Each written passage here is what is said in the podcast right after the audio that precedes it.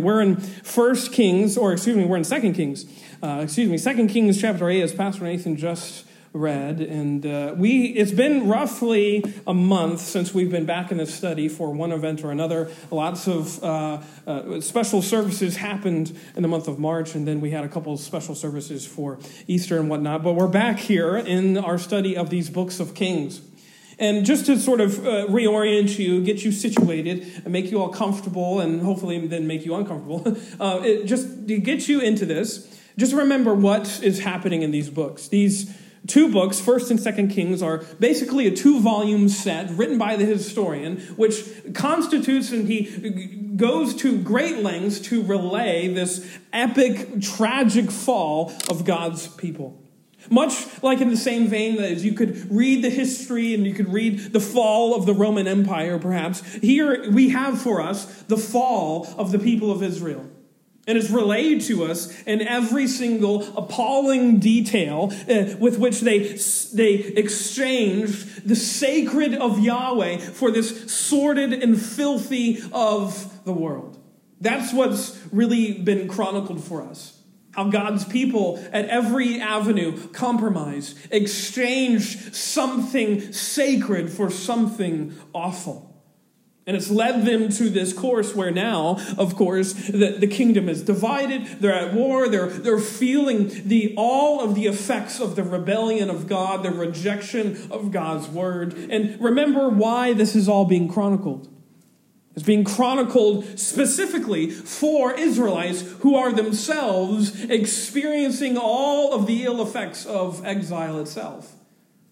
And perhaps for one reason or another, these particular Israelites, maybe they had forgotten their own history.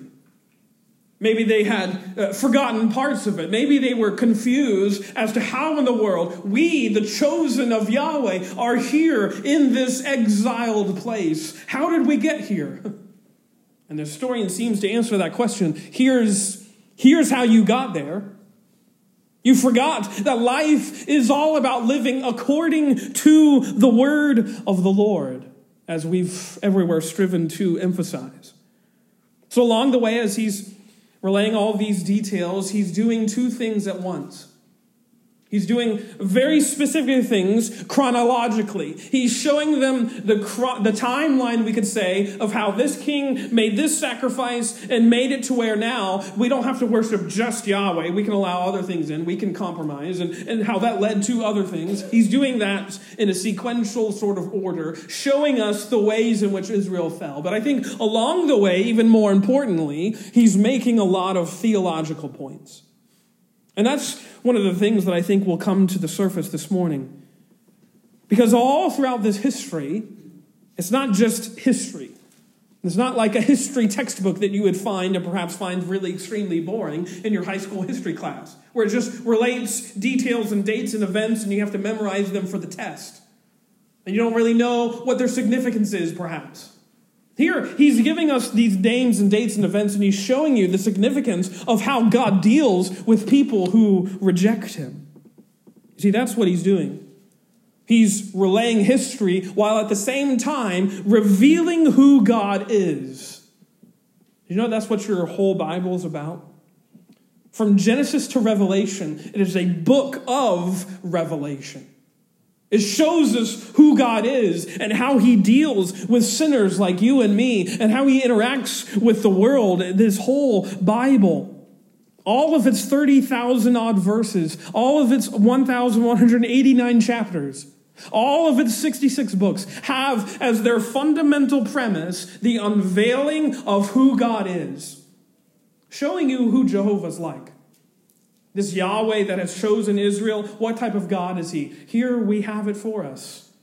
Relayed to us by this historian himself. He's preserved these words, as Paul says in Romans 15, for our learning. Which brings me to this text here in chapter 8 of 2 Kings. Because at first, these two stories might not just seem unrelated, but they're going to seem perhaps unremarkable in some ways. They're very perhaps distant and different. We have this one story about this woman who is able to get all of her estate returned to her after a seven year famine. And then in the next in the next portion, down through verse 15, we have this story about this court official suffocating his own king to death. How in the world did those stories make sense together? Why would this historian include them here? Well, we trust and we know, and I believe truly, that both of these stories show us amazing lessons. Two amazing lessons, in fact, from this very text that show us who our God is. Who is Yahweh? Well, He's the God who is over both of these scenes here, which leads me to point number one. Firstly, our God is a God who abundantly restores. Our God is a God who abundantly restores. Notice the historian does something really interesting here at the beginning of chapter, uh, chapter 8 by reintroducing us to this woman from Shunem. Notice, then he spake, then spake Elisha unto the woman, whose son he had restored to life, saying, Arise and go thou and thine household and sojourn wherever thou canst sojourn. For the Lord hath called for a famine, and it call, shall also come upon the land seven years. Of course, as Pastor Nathan mentioned, this is the Shunammite woman from chapter 4 of 2 Kings. The same woman who made a little room for Elisha who, to entertain her, uh, entertain him on his travels. And then also at the end of the bulk of that chapter, the bulk of that story deals with just the fact that her son was dead and then Elisha restores him back to life. It's significant to me that this woman, this random woman, may be significant in some ways, but she figures here in the story again, and I think clearly there's something for us to glean from her life and story. She's here again in the narrative of the kings, this woman from Shunem. So Elisha warns her, warns her of this famine that's going to last seven years. It's going to come upon the land and make it almost unbearable to live. Side note, planned side note, but it's not clear whether this famine is the one that's mentioned in chapter 4, or whether it's the one that's mentioned in chapter 6, or whether it's just some new famine. Which is just to say, I, I don't know, after even studying this, if the historian is being strictly chronological. Which is just to say, does this event with this Shunammite woman does it happen really close, more closely after the events of chapter 4, or is it multiple years later when this famine happens? I don't know.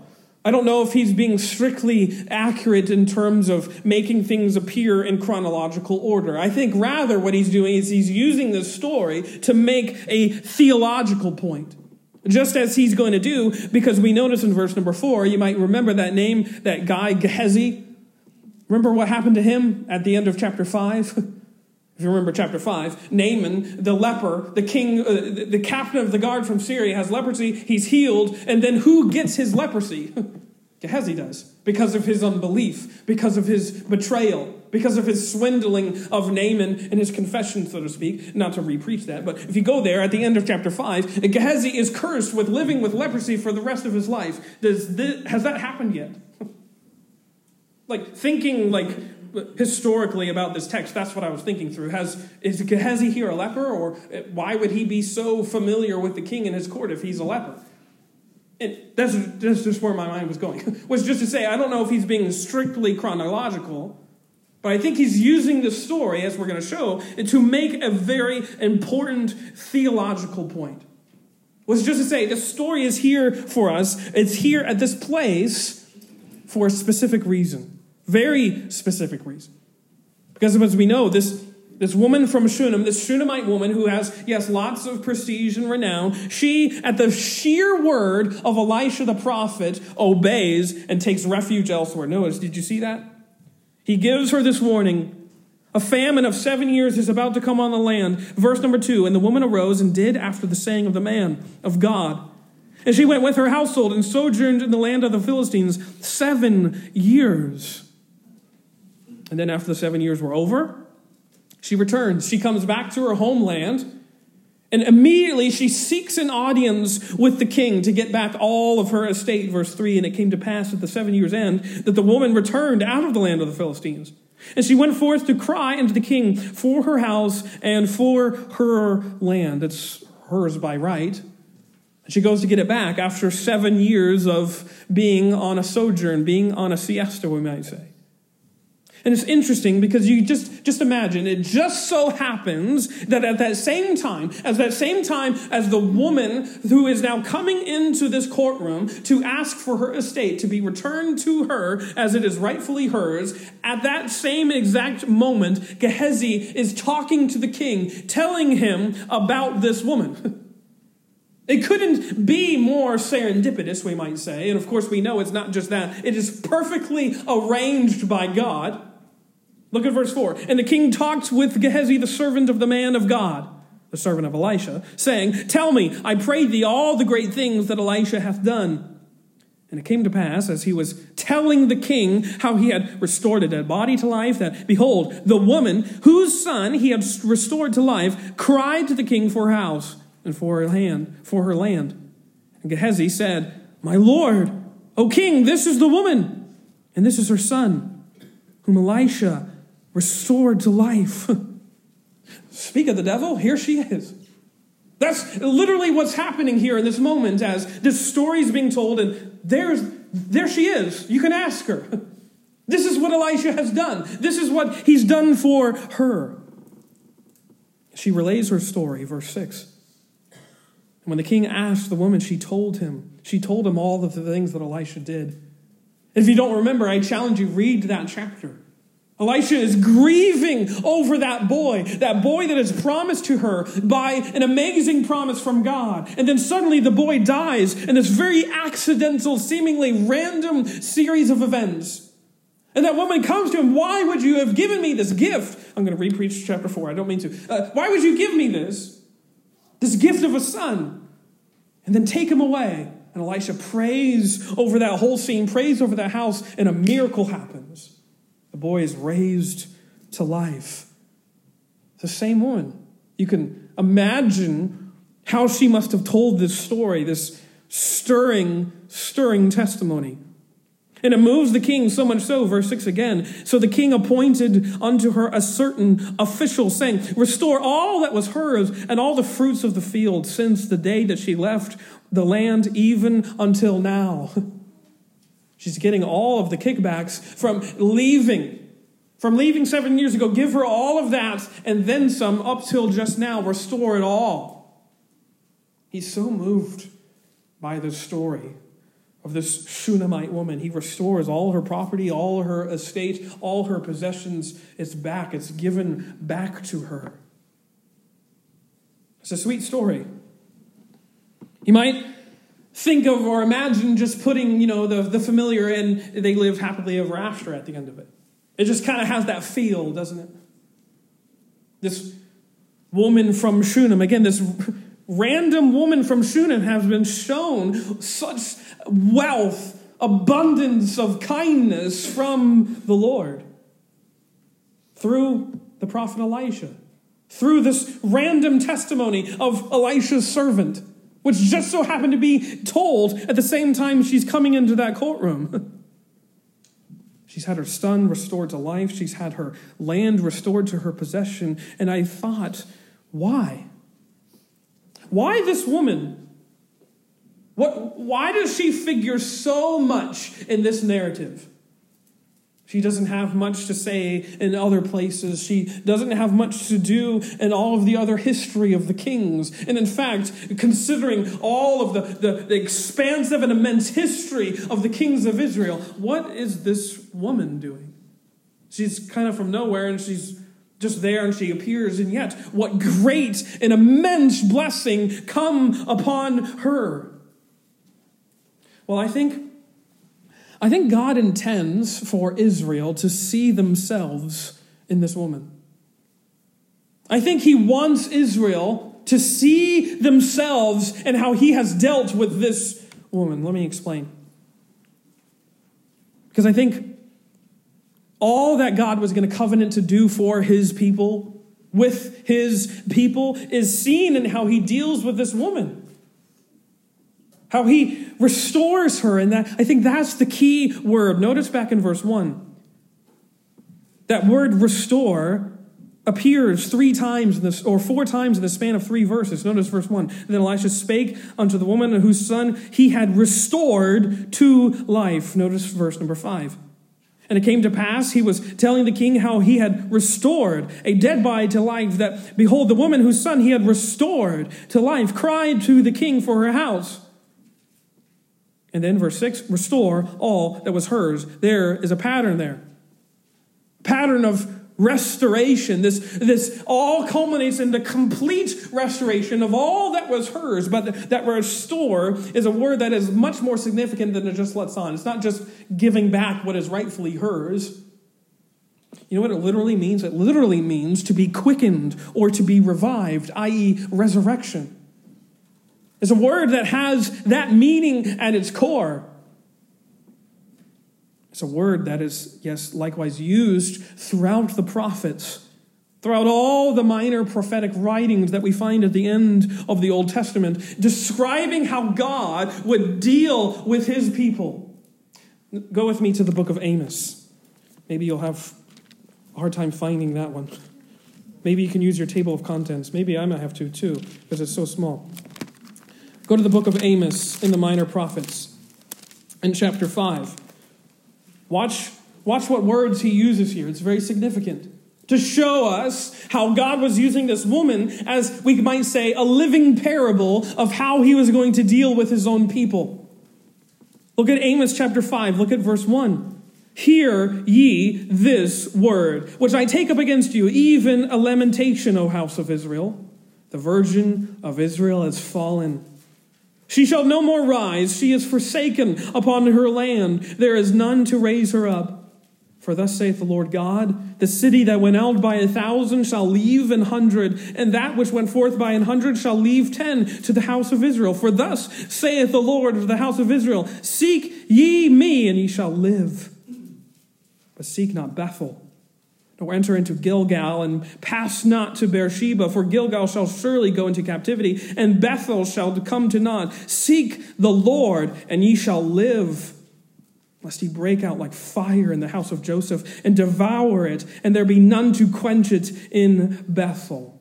That word live is the same word. Seek ye the Lord, and ye shall live. Ye shall be restored. Ye shall be revived. That's what he's saying to these people.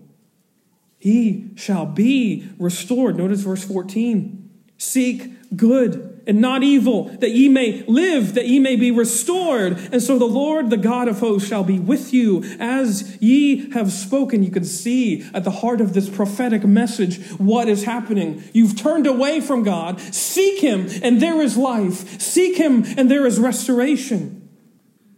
And it's restoration that is complete restoration that is full, restoration that looks a lot more like resurrection.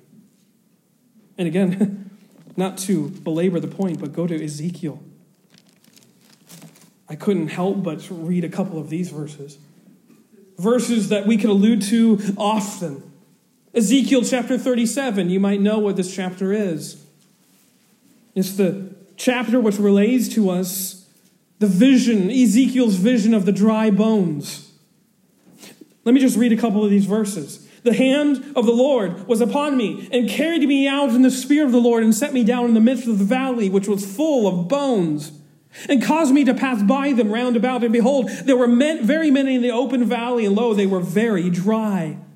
And he said unto me, Son of man, can these bones live? And I answered, O Lord God, thou knowest. And again he said to me, Prophesy unto these bones, and say unto them, O ye dry bones, hear the word of the Lord. Thus say the Lord God unto these bones, Behold, I will cause breath to enter into you, and ye shall live, ye shall be restored. That's what he's saying. The restoration of Israel was seen, yes, in dry bones, but yes, also in a Shunammite son being brought back to life. He's using God is using these two amazing pictures of a valley of skeletons being raised with sinew and muscle back on them. And yes, a boy who is cold from death being warmed again with life as an image, as a picture of how, yes, God was going to deal with his own people. Yes, they may be dead in their sins, dead in their rebellion, but He is God, the Spirit of life. And yes, through Him, restoration happens. Through Him, life occurs. This is our God, my friends. He's a God of revival, a God of renewal, a God, yes, of restoration. And think about this message. This message from the prophets, Ezekiel and Amos and others, yes, to a nation who had so long, hundreds of years, rebelled against God and rejected Him and spurned and spat upon His promises. What does He promise to do to them? Raise them back to life, restore them. He wants to bring them. And, I'm, I'm not going to go there. You can go to Ezekiel chapter 36. It even talks about this. He wants to bring them out of the land of their sojourn into the land of promise, just like this woman brought out of the land of her sojourn back into the land of promise. And there they receive abundant restoration. Just like he did for this woman, just like he did for his people, my friends, just like he does for each and every one of you this morning here, right now. He's a God who refuses, even for a second, even for a millisecond, of ever uh, forsaking us. Never for a second. Even though we deserve to be, even though we forsake him, he is a God who never forsakes us. And he is a God, yes, a God who restores. That's his good news to us. That's his good news to the world. And yes, my friends, he's still in the business of restoration even this morning. But that brings me to my second lesson. The first is our God is a God who abundantly restores, but secondly, our God is a God who reluctantly judges. A God who reluctantly judges. Notice verse 7. Because here the story is going to shift gears in the story from talking about this Shunammite woman and her son and what happened with her to now Elisha is suddenly on the road going to Damascus, a city in Syria. Notice, and Elisha came to Damascus, and Ben Hadad, the king of Syria, was sick. And it was told him, saying, The man of God is come hither. This king, Ben Hadad, he's figured quite prominently in the previous chapters. The king of Syria who has invaded and attacked and all sorts of uh, skirmishes. And here he's fallen severely ill. And we know it's serious because of the word he uses in verse 8. Notice his question. And the king said unto Hazael, his sort of his aide, his, his captain, we might say, Take a present in thine hand, he says to him.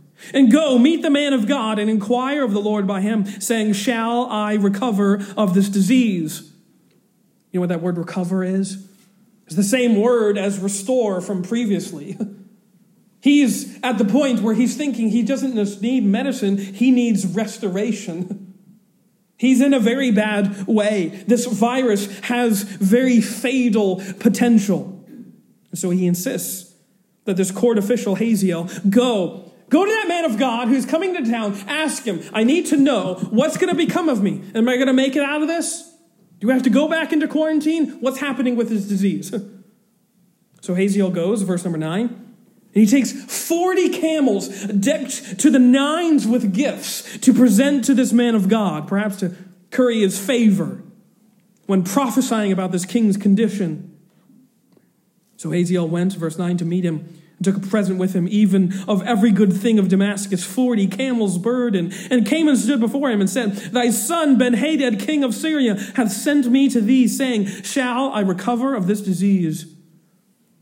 To which Elisha gives this very puzzling reply. Notice verse number 10. And Elisha said unto him, Go, say unto him, Thou mayest certainly recover. Howbeit, the Lord hath showed me that he shall surely die. Huh? What? Did Elisha just contradict himself? what does he mean by saying that he's going to recover, but he's surely going to die? well, I think very simply, I think Elijah just means to say that influenza is not going to be on this king's death certificate. He's going to recover from this sickness, whatever it might have been.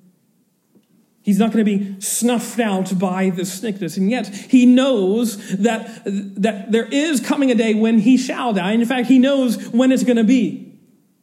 He knows, as he says there, because the Lord hath showed me.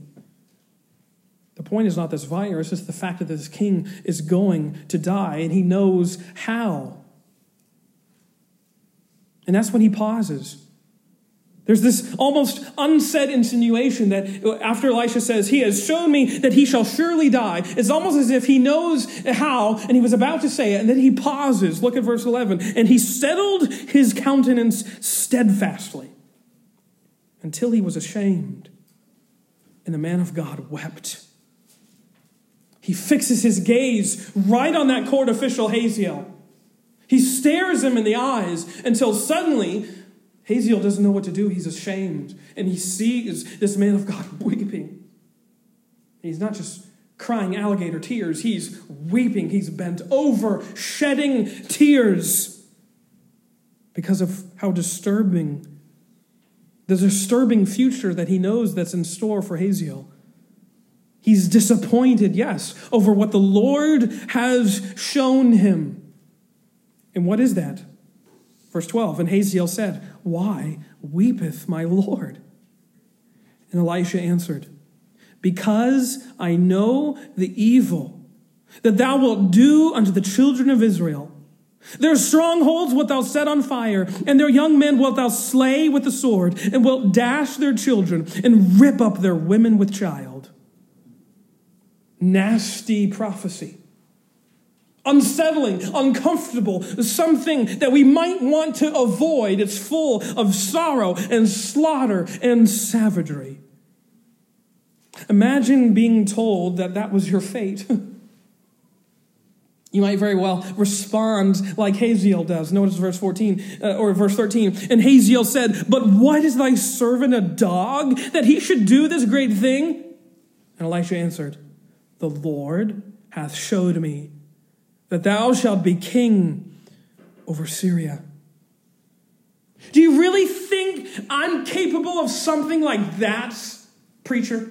Do you really think that that's within me to do something as grotesque as all of what you've just described? Is that what you really think of me?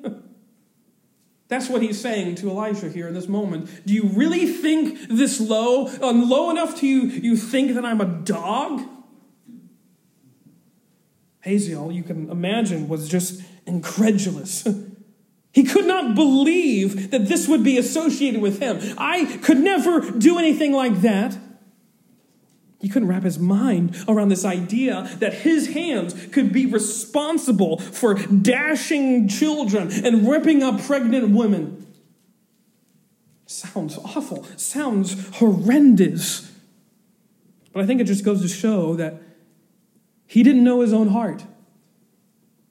He wasn't even honest with himself because notice what happens as soon as he leaves the presence of Elisha, he acts in violence towards his king. Verse 14 So he departed from Elisha and came to his master, who said to him, What said Elisha to thee? And he answered, He told me that thou shouldest surely recover, which is only partly true. And it came to pass on the morrow that he took a thick cloth and dipped it in water and spread it on his face so that he died. And Hazael reigned in his stead. he told them part of what Elisha said. You're going to recover from the sickness, but literally, no, he was concocting a plan to suffocate his king and take his throne. Stand up guy. And I think there's a lesson for us here before we get to the larger lesson that I want to spend the remaining of our time on. The smaller lesson, but none less significant, is just this that I think sometimes we're like Hazael, aren't we? We're the greatest unbelievers in our own depravity. We're the greatest unbelievers that we could ever do something as horrible as often as what we see on the news. You click the news, and what do you often see? You see something criminal, you see something corrupt, you see something so vile. And what's your first thought? It's mine too. I could never do something like that. I could never do that. That's not within, that's not within, I'm not as bad as that guy. I may have my problems, but I'm not out there chopping up people and putting them into boxes and being like a murderer that you see in all those documentaries. I'm not like that guy. Which, doesn't that sound eerily like the Pharisee in Luke chapter 18? That's the thought that exposes Hazael. His thoughts, at least. He never thought of himself as this bad. Which just reminds me, I love this, this quote from a friend, and he says, We are all three bad days in a row from becoming a tabloid headline, and most of us are already on day two. Which is just to say, we, we are all on that field of sin. It comes from our hearts, my friends. What does Jesus say in Mark chapter 7? That the, the crux of sin springs from the heart of man, comes from what's on the inside. Within each and every one of us here this morning, yes, is a heart of sin. God forbid, God may His grace keep us from ever thinking that we could ever do something like this. Because we could. But for the grace of God, we go much like Hazael.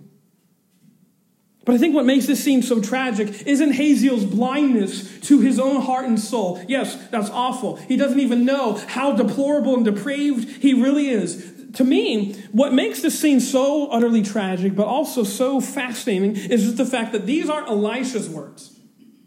This isn't his estimation of Hazael. This is Yahweh's words about Hazael. And in fact, this is all keeping with, Hazael, with the, God's plan for Hazael himself. Notice that word in verse number 10. Thou mayest certainly recover, howbeit the Lord hath showed me. And notice how again he repeats it, Elisha does in verse 13. The Lord hath showed me. These are Yahweh's words.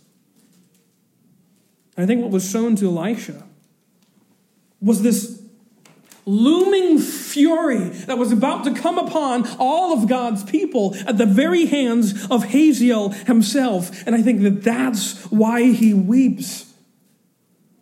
He's bowled over in tears. Precisely because he knew of the violence that would follow Hazael all the way to the throne of Syria and that would follow him all of the days of his reign. His reign would be brutal, it would be violent, and it would continue. It would be violence that is meted out on God's own people. You see, I think within those tears is something deeper and truer than just a prophet who is forlorn over a very hard prophecy to give. You see, Hazael's rise to power was entirely in keeping with God's word. You don't have to go there, but he's mentioned. Did you know that? In 1 Kings chapter 19, after that great experience where Elijah, the prophet, the, the one who is precedes Elisha, remember he sees uh, the, all of these great events, and then you, you have that moment where the, God's not in any of them. He is in the still small voice. Remember that scene? At the end of it, uh, God gives Elijah three people to go anoint Hazael, right here, Jehu, we're going to get to in a minute, and Elisha. This was parts and parcel of God's commands to his very prophet to anoint, yes, this court official to be an arm of justice on his own people. He's going to be a king of judgment. You see, that's what is behind all this. This destruction that would follow Hazael. You know what it actually was? It was the hand of divine judgment on God's own people. That's what he does. He's going to do that over and over again as we you can read about it in the prophets. He uses foreign lands to come and judge his own people. Here he's doing it right here. Hazael, king of Syria, he is going to be the one who is going to judge God's own people for how often and how stubborn they have disdained and disregarded God and his word. Their sin wouldn't go unpunished. It would be judged severely and swiftly, and yes, with great holy justice by this God. You see, that's why Elisha cries, because he knows. he knows how severe this is. He knows what it's going to do to his brothers and sisters. He knows what this is going to do to his fellow countrymen, his own people of Israel. And yet he also knows at the same time that it's necessary. It's a necessary judgment that's coming upon God's people, and he weeps. Israel has turned their backs on God. They've turned away from Him. They've gone their own way. As it says in Isaiah, they are like sheep, have gone astray, gone on their own ends, on their own routes, and yet now they're getting their due here, yes, through this king of Syria. It was a sorrowful prophecy, one that was dealing with this necessary judgment of God, and I would say that here, Elisha stands almost as a representative of God's own heart. Yahweh uses Elisha as his voice, and I say, I would say here he uses Elisha as his heart. He's weeping. He's weeping, yes, notice, over his people. I think we gravely misunderstand the God of the Bible if we believe that his greatest thrill is punishment. That's not his greatest thrill, and yet he's often caricatured in that light, right? As if God is, you know, reclining up on some patio of heaven with his feet up, swipping sweet tea, seeing how he might screw around with the world. No, here, have a, have a pandemic. Here, have some riots. Here, have the West Nile virus. You, you can go back through the ages, and there's all kinds of things we go to. It's almost, is God just messing with us? God must love to see people suffer. Or else, why would he do this? Let me tell you this morning definitively, Yahweh, God in heaven, takes no delight in judgment. He doesn't enjoy it. It's not what he gets delight out of. He doesn't enjoy seeing his people suffer, nor, would I say, does he enjoy chastising those who are his own. He does it out of love. He judges out of love, yes. But you know what? One prophet, actually, you have to see this. Go with me to Isaiah chapter 28. We're going to go through some passages as we close, but I want you to see this. It's so important. Isaiah chapter 28. You know what Isaiah calls this work of God in judgment?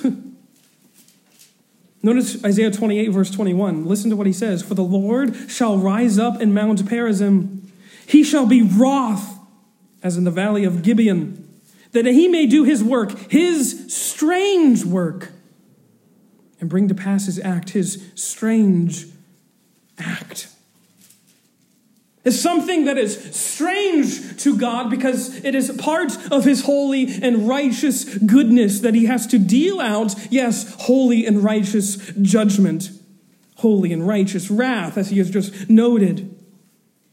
That's not his heart. His heart is not wrathful, vengeful, angry, and belligerent. Go with me to the book of Lamentations. Look at this verse. These verses are amazing. Look at Lamentations chapter 3. You want to see what the heart of God is? Lamentations chapter 3, look at verse 31. For the Lord will not cast off forever, but though he cause grief, yet he will have compassion according to the multitude of his mercies. For he doth not afflict willingly, nor grieve the children of men. Literally, that verse could be translated He does not afflict from his heart. He does so because they have, yes, called for it themselves by their own rebellion, by their own retribution. They have called for their own undoing. God's heart, as it says here, is full of compassion and a multitude of mercy, and it pains him, it grieves him when he has to afflict his children because of their sin. He reluctantly judges his own because he knows what they are asking for is not some light thing, it is judgment that comes from his hands. Go with me lastly to Ezekiel chapter 18. We were there a moment ago, but you notice Notice these verses. If you think God just wants to have people suffer, make people go through hard times because he's a vindictive God, listen to these words. He's pleading with his own people to turn back to him. Yes, to turn back to he who is the God of restoration. Notice verse 21 of Ezekiel 18. But if the wicked will turn from all his sins that he hath committed, and keep all my statutes, and do that which is lawful and right, he shall surely live, our word restored, and he shall not die. All his transgressions that he hath committed, they shall not be mentioned unto him. And his righteousness that he hath done, he shall live. Have, have I any pleasure at all that the wicked should die? saith the Lord God. And not that he should return from his ways and live. I have no pleasure that the wicked go to the ends that their wicked ways deserve. I want them. I'm pleading with them to turn. My heart is with them. Joel chapter 2 says this, Therefore also know that, saith the Lord, turn ye even to me with all your heart, and with fasting and weeping and mourning, and rend your heart and not your garments. Turn unto the Lord your God. For he is gracious and merciful and slow to anger and of great kindness and repenteth him of the evil. This is God. He wants, yes, even now, he's telling his people through the prophet Elisha, yes, turn to me. It does him no joy to judge his people. And as we have seen, he judges them severely and swiftly. And yes, this morning you can know too that this is the same God. This is his heart for you, my friends. He's a God who is ready to receive you, yes, even this morning, and receive you completely into his abundant restoration. And your persistent unbelief, your persistent rejection and refusal to, yes, repent and believe this good news, it begets only one thing the reluctant judgment of Yahweh, which is swift and severe. We don't want that fate, and yet our consistent refusal to adhere to the things of God's word, that's the only thing that it gives. That's the only thing that it sows. Reaping unbelief begets judgment, and it pains God to deliver it. His heart is full of mercy and abundant restoration. Sinner, friend, this is God for you this morning. Will you stop your wondering? Stop your going your own way. Stop choosing lesser gods. Stop choosing the things of this world that promise so much, that ask you to give so much, and they never return on their promises. This God is the only God who can abundantly restore, and He does so. He's waiting to do so in your heart and life here this morning. This heart of God for Israel is the same heart of God for you and me and every sinner in the world. He waits to receive us, He waits to do as He loves to do, to deal out forgiveness and mercy and kindness. That's what He takes pleasure in. Not in judgment, not in wrath, but in dealing with people not according to their sins, but according to the riches of mercy that is in his Son, Jesus Christ. This is our God, a God of restoration and renewal and revival and reluctant judgment. How do you stand this morning, sinner? Let us pray.